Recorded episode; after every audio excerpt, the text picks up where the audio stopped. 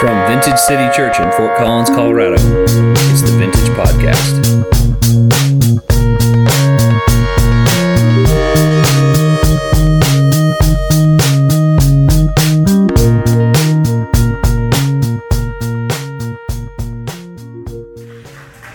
Good morning, guys. How are you?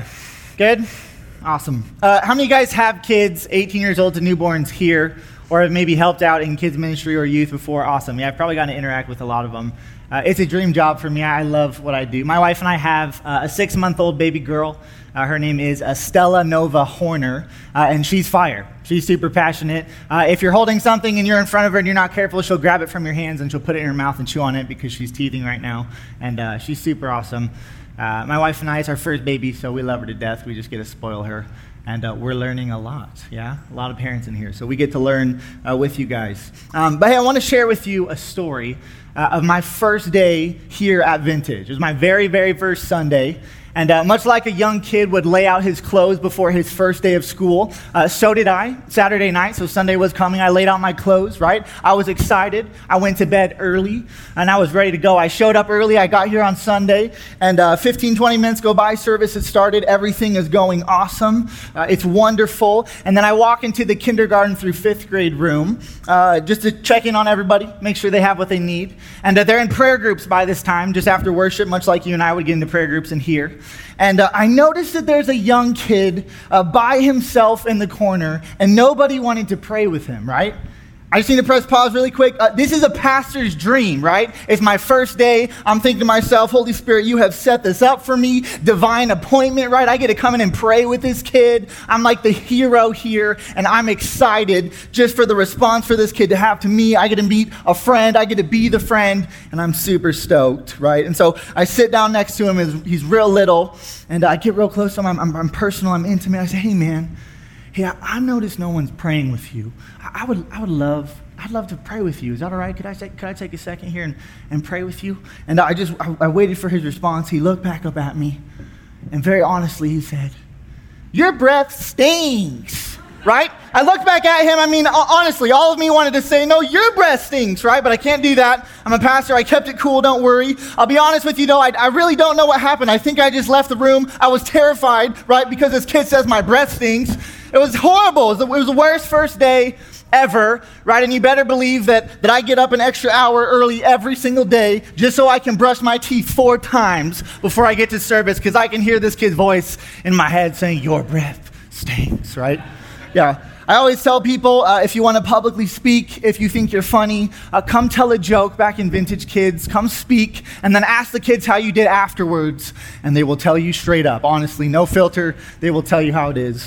And uh, it's a lot of fun. I, lo- I, love what I get to do. Um, it's awesome. If you're anything like me, though, you've walked through life, and maybe you've come across some things that you don't understand. Maybe some things that you disagree with, right? And the reality is, all of us are going to be faced with things in life that we disagree with, that we don't understand, that we, maybe we challenge. And, and my question today is, is, how do we respond to those things? And, and what's interesting is, is God is a little bit of an unknown. He's a little bit of a mystery. I don't know if you know that, but Isaiah uh, 46, 15, 45, 15 would say, I am the God who hides himself. Now, I, I grew up in, in, a great Christian home, and my parents taught me that uh, God desires relationship with you. He desires intimacy with you, right? And uh, I went through some marriage counseling, and, and the first thing in relationships, if you want to have a successful relationship, it's good communication, right? You got to learn how to communicate to one another to have a healthy, successful relationship. And so, I guess my question is, how come, how come God's communication style just doesn't seem to be so straightforward for me, right? I mean, God has all of the answers. He knows everything, right? I mean, he could, he could spell out the answers for me and the stars in the sky at nighttime. It'd be wonderful. He'd be like, hey, Trev, uh, meet me in the mountainside at, at 10 o'clock, sit on this rock and look up. I'll give you the answers, the agenda for tomorrow. I mean, it'd be perfect. It'd be like our little thing, right? He could shoot me a text message. Now he could post something on Instagram with a detailed caption. I mean, it would just be awesome, right?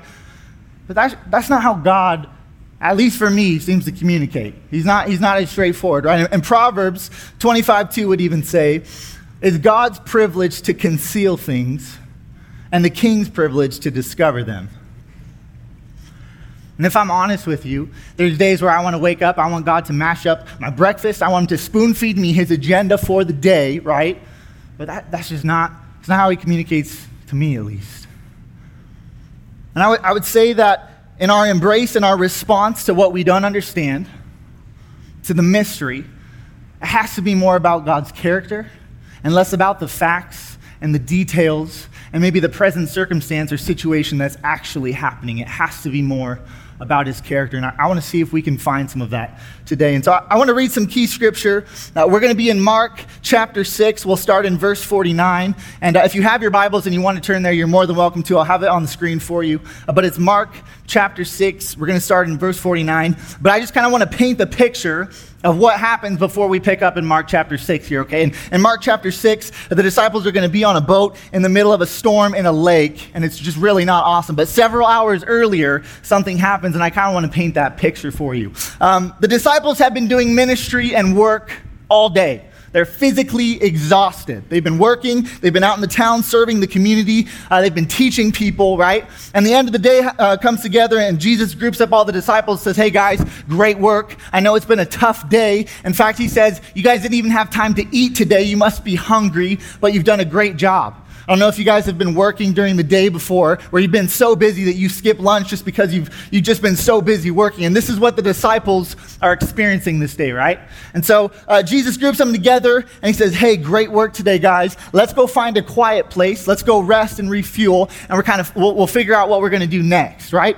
And so they go to head to this quiet place and people begin to recognize Jesus and his crew, his disciples, right? They've heard about him. They've heard that he's been, you know, uh, doing miracles and teaching people, and they kind of want to taste and see for themselves. And so uh, a bunch of people start to gather around Jesus, and it says that Jesus was led to compassion for these people, and he begins to teach them. I'm going to pause for a second. I don't know if you've ever been with like a coworker or a leader or someone like maybe a boss before, and they've said that they're going to do one thing and then they do another.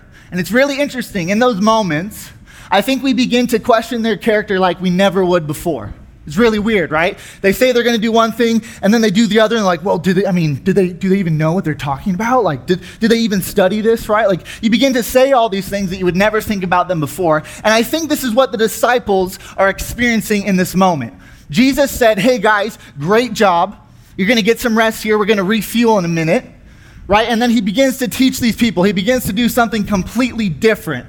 And their hearts, what we're going to read about here, they're not understanding why Jesus is doing this. He's even doing a really, really good thing, but they don't quite understand. It's really interesting. So Jesus, uh, he continues teaching these people, uh, and a couple hours go by, and I imagine it was Peter or, or, one of these guys comes up to Jesus, taps on his shoulder, and says, "Hey, man, uh, it's getting late. We're in a remote area. Uh, these people usually go to the marketplace now. They buy some food and they eat it, and they go to sleep. It's a good time for us to do that as well. We should, we should probably go."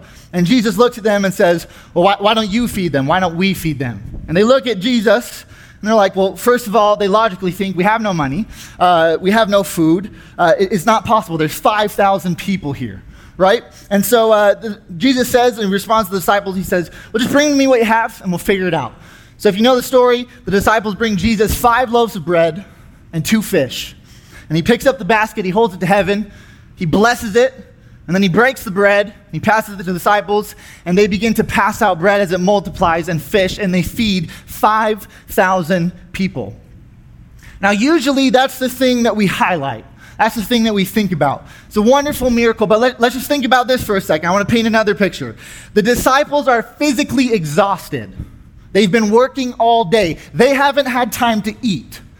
Their leader, their friend, Jesus, said, Hey, we're going to take some time to rest here and refuel. But then he goes and does something completely different. I imagine they had probably a filthy attitude in this moment, even though the miracle was super, super awesome.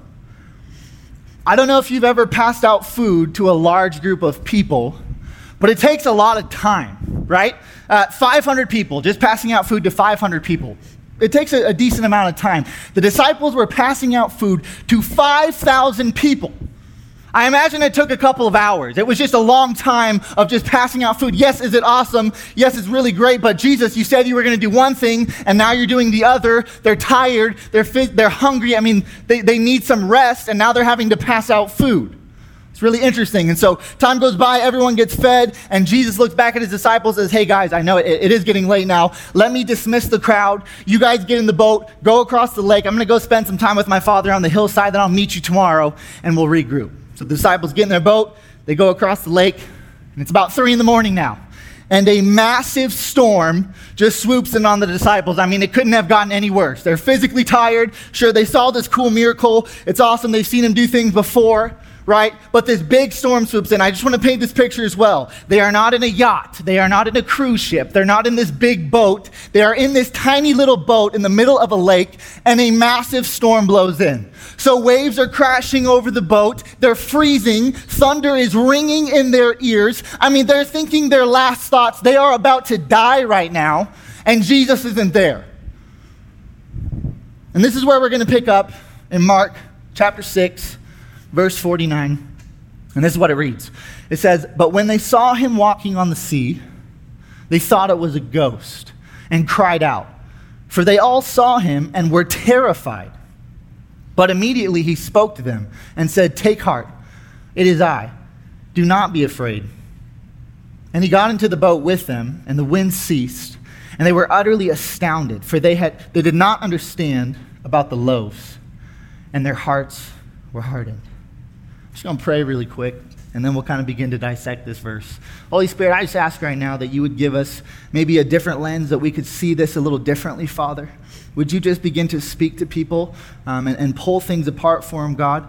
And just show us maybe a different angle, Holy Spirit, of, of how we could see the scripture. Today's for your glory and your son's resurrection. Amen. Okay. It says, verse 49 says, But when they saw him walking on the sea, they thought it was a ghost and cried out for they all saw him and were terrified.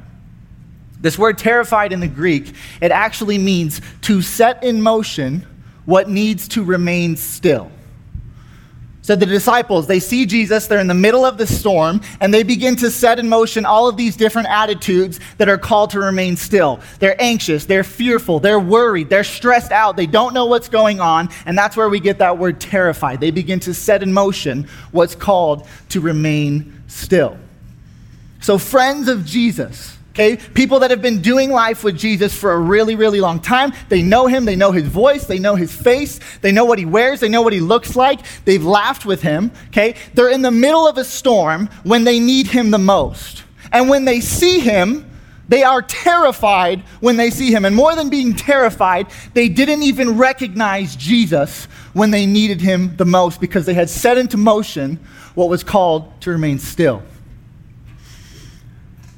I said in the beginning, in our, in our view of, of what we don't understand, in this mystery of this thing that maybe seems super, super crazy, it, it can't just be about the facts and the details and, and even the situation that's going on. It has to be about God's character. And what's interesting is when we look at God's character in Psalms, right? Psalms 46:10 would say, "Be still my heart and know that I am God. Be still my heart and know that I am God." So when you are terrified, you are setting into motion what is called to remain still. And because the disciples did this, their hearts became hardened and they didn't even recognize Jesus when they saw him. Yet God's character is saying, Be still my heart and know. Not to set in motion because you don't understand, but to be still my heart and know. We'll come to that. We'll come back to that in a second. Let's continue through the verse. It says, "But immediately he spoke to them and said, "Take heart, it is I. Do not be afraid." And he got into the boat with them, and the wind ceased, and they were utterly astounded, for they did not understand about the loaf, and their hearts were hardened. Uh, in verse 52 here, the, the writer seems to go back uh, to, the, to this miracle that happened sev- several hours earlier that I kind of painted a picture of. And uh, another translation uh, would read like this in verse 52 For they had not gained any insight from the incident of the loaves, but their hearts were hardened. And this Greek word for insight here means to put facts together, to arrive at an understanding complete with life application. So the disciples had just witnessed the miracle of Jesus. They had the facts and they had the details, right? But they had not gained any insight. They had not yet applied the miracle and the teaching and the situation that Jesus was trying to teach them. And because of that, their hearts were positioned and be- they became hardened from it and didn't even recognize Jesus. I would love to submit the thought that it is not enough for us to just witness and gather the facts and information and details of the teachings of Jesus. It's not enough. James would tell us that the demons believe and they still tremble in fear of God. It's not enough for us to just witness. We have to actually apply and allow things inside of us to physically manifest, or our hearts are actually positioned for hardness. It's really interesting how even a good thing, the miracle that Jesus was doing was a really good thing, friends. It wasn't bad. It wasn't a bad thing. It was a great miracle. But the disciples had not yet put the facts together. They had not yet applied all the information. They had not yet applied what they had been learning. And because of that, their hearts became hardened and they didn't recognize Jesus. It says, For they did not understand about the loaves, and their hearts were hardened. And this word hardened, as it's used here, means unresponsive completely lacking sensitivity or spiritual perception. I don't think that God is, is intimidated by our lack of understanding at all. I don't think not understanding is a bad thing. I don't even think disagreeing is a bad thing. I think that it is our response to things that we don't understand, maybe our response to things that we disagree with, even if we're right, it's how we respond to them that means everything. It either makes it a very beautiful picture really quick or it gets really messy. And this is what the disciples are experiencing here. So, my question is how are we responding today? How do you respond to things that, that you don't understand? Or maybe things that you disagree with? And I'm not, I'm not just talking about church. I've been in a room before where the Holy Spirit was moving, He was working, He was teaching, and He was healing, but I completely missed out on what He was doing because my heart was positioned in a certain way and I didn't understand the situation. I maybe disagreed with what was going on or, or who was leading in the room, and I completely missed out on what Jesus was doing. It's a very, very sobering thought as a person who desires intimacy and friendship and relationship with God that I could potentially miss out on what He is doing just because of how my heart is positioned. How do we respond in, in, in marriage when things happen that, that maybe we don't understand or maybe that we disagree with? How do we respond in, in, the marketplace, in business, right? When maybe a boss makes a decision that you don't quite understand or maybe you disagree with? Or, or how do we respond when, when things happen that aren't supposed to happen because God's the provider, but it didn't quite happen the way we planned out, right? And so, how do we respond to those things that are maybe a mystery or maybe we don't understand? I think there's a couple way, a couple ways that we respond as humans. I think we, we begin to set into motion things that are called to remain still.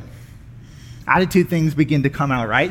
We get fearful and worried and anxious and I don't know. And, and, and we begin to just kind of set in motion all these things that are called to remain still. And I'd love to submit when you feel that, when that starts to rise up inside of you, I think we're called to just take a step back, to pause, and to be still my heart and know that He is God, that He is good, that He does understand that he's been through what you're going through, and just to take a step back and not to put in motion what's actually called to remain still. That's one way we can respond. And number two, I think we can just not respond at all. Sometimes that's easier. I don't know if you've ever been presented with a situation that you don't understand or that you disagree with, or maybe something that's really, really, really tough and you just kind of go, you know what, not today. I, I can't do it. It's too much. I don't want to think about it. I've been there. But I think this word, they had not gained any insight. They didn't understand. They had not applied. They had not, there's, one, there's a time to set things in motion. There's a time to allow things to physically manifest out of us, right? And if we don't do that, if we just kind of push back and say, you know what, I'm, I'm not going to respond to it today, I think our hearts are actually positioned for hardness. And when our hearts become hard, sometimes we miss out on what God's doing. Sometimes we tend to want to push away from his presence. And I, I, love, I love what Jesus says here. He hops into the boat and he says, Don't be afraid. And this term, don't be afraid, It actually means, do not resist me. That's what he says to him when he gets in the boat. He sees his friends on the hillside. They're struggling in the middle of this storm. He knows that they don't understand, right? He walks out onto the water. He knows that they're not going to recognize him. And the first thing he says when he hops into the boat, it's not, hey, get your act together, guys. We got a lot of work to do tomorrow, right? It's not like, hey, guys, you should figure this out. I thought you were smarter than this. No, he gets into the boat and he says, friends, don't resist me. I think in those moments, we resist Him because we set things into motion that are, are called to remain still. I, I think when, when we're faced with situations, with challenges, with things that we don't understand, with mysteries, I think we're supposed to maybe take a step back, to pause, and to just be still in my heart and know He's God and that He's good. I would love to just break up for a second. Um, we're going to do bread and cup. If you don't know what bread and cup is, it's just our term for, uh, for communion. If you don't know what communion is, that's totally fine. There's some people back here that would love to pray with you and kind of walk you through that. But I would love to just sit and ask the Holy Spirit just to search our hearts. Are there things that you've been presented with today that you don't understand? Maybe you're right. Maybe there's a situation that you disagree with and you're totally right. I guess my, my question is, and, and the question I want you to ask the Holy Spirit is, how, how do I respond to that? Because the disciples were in this situation, and they responded all sorts of ways. And the way that they responded allowed their hearts to become hardened, and they didn't even recognize their friend when they needed him the most. So I want to sit for a second. I just want to ask the Holy Spirit that question. Maybe you're not there. Maybe life's really good for you right now. Praise God. I think that's awesome. But are there things in the past, maybe, that you were presented with, right? That were unsure, that you disagreed with, and did you respond in a way that maybe wasn't so awesome? And is your heart a little bit hard from a situation that happened a long time ago? Because it's crazy how situations that happened a long time ago can still affect right now, today. So I'd love to sit for a second, uh, just by ourselves or, or in groups, whatever you prefer, and just ask the Holy Spirit to, to search your heart and to see if there's some things that you can respond to. Guys are dismissed for bread and cup, and we'll come back up and pray. Thanks for listening. For more great content, please visit us on the web at vintagecitychurch.com.